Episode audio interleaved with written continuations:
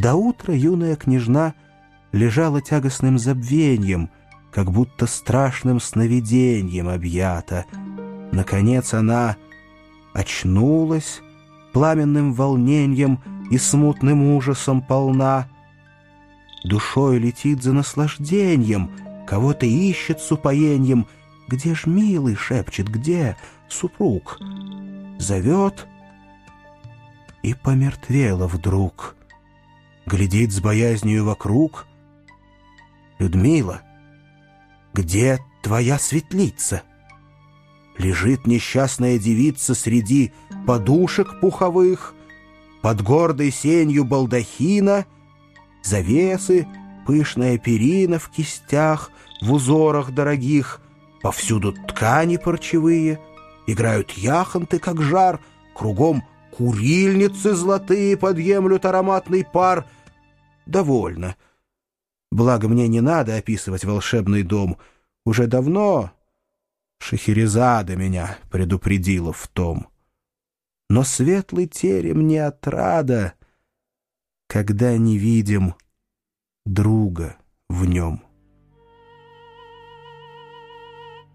Три девы красоты чудесной в одежде легкой и прелестной княжне явились, подошли и поклонились до земли.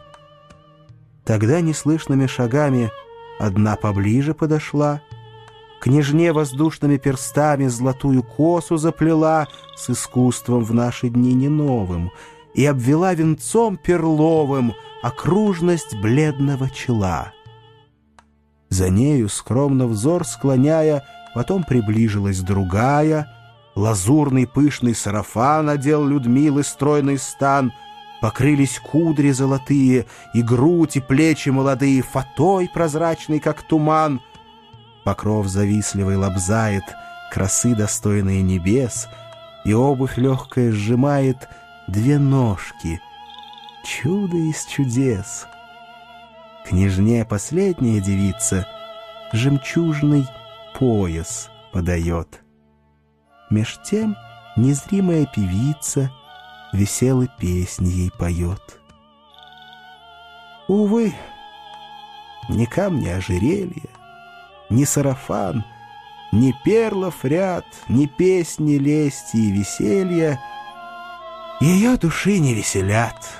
Напрасно зеркало рисует ее красы, ее наряд, потупя неподвижный взгляд. Она молчит, она тоскует. Те, кои правду возлюбя, на темном сердце дне читали, конечно, знают про себя, что если женщина в печали, сквозь слез украдкой как-нибудь, на зло привычки и рассудку, забудет в зеркало взглянуть, то грустно ей уж не на шутку. Но вот Людмила вновь одна — не зная, что начать, она к окну решетчату подходит, и взор ее печально бродит в пространстве пасмурной дали. Все мертво. Снежные равнины коврами яркими легли, Стоят угрюмых гор вершины В однообразной белизне И дремлют в вечной тишине. Кругом не видно дымной кровли — не видно путников в снегах, И звонкий рог веселой ловли В пустынных не трубит горах. Лишь изредка с унылым свистом Бунтует вихрь в поле чистом, И на краю седых небес Качает обнаженный лес. В слезах отчаяния Людмила От ужаса лицо закрыла. Увы, что ждет ее теперь? Бежит в серебряную дверь, она с музыкой отворилась, и наша дева очутилась в саду. Пленительный предел, прекраснее садов Армиды и тех, которыми владел царь Соломон или князь Тавриды. Пред нею зыблются, шумят великолепные дубровы, аллеи пальм — и лес лавровый, и благовонных миртов ряд, и кедров гордые вершины, и золотые апельсины зерцалом вод отражены, пригорки, рощи и долины весны огнем оживлены, с прохладой вьется ветер майский среди очарованных полей, и свищет соловей китайский во мраке трепетных ветвей. Летят алмазные фонтаны с веселым шумом к облакам, под ними блещут истуканы, и мнится живы. Фидий сам, питомец Феба и Паллады, любуясь ими, наконец свой очарованный резец из рук бы выронил с досады. Дробясь о мраморной преграды, жемчужной огненной дугой Валятся, плещут водопады, И ручейки в тени лесной Чуть вьются сонную волной. Приют покоя и прохлады. Сквозь вечную зелень здесь и там Мелькают светлые беседки, Повсюду розжевые ветки Цветут и дышат по тропам. Но безутешная Людмила идет, идет и не глядит. Волшебство, роскошь ей постыло, Ей грустен неги светлый вид.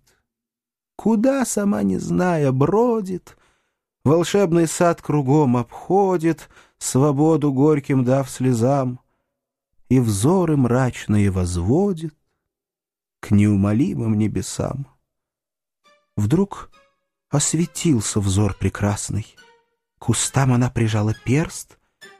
Казалось, умысел ужасный рождался. Страшный путь отверст. Высокий мостик над потоком пред ней висит на двух скалах. В унынье тяжком и глубоком она подходит и в слезах на воды шумные взглянула, ударила, рыдая в грудь, в волнах решилась утонуть. Однако в воды не прыгнула и далее продолжает путь. Моя прекрасная Людмила, по солнцу бегая с утра, устала, слезы осушила, в душе подумала «пора». На травку села, оглянулась, и вдруг над нею тень шатра, шумя с прохлады развернулась, обед роскошный перед ней, прибор из яркого кристалла, и в тишине из-за ветвей незримо арфа заиграла. Девица пленная княжна, но втайне думает она, вдали от милого, в неволе, зачем мне жить на свете более? О ты, чья гибельная страсть меня терзает и лелеет, Мне не страшна злодея власть. Людмила умереть умеет, Не нужно мне твоих шатров, Ни скучных песен, ни перов Не стану есть, не буду слушать, Умру среди твоих садов. Подумала и стала кушать.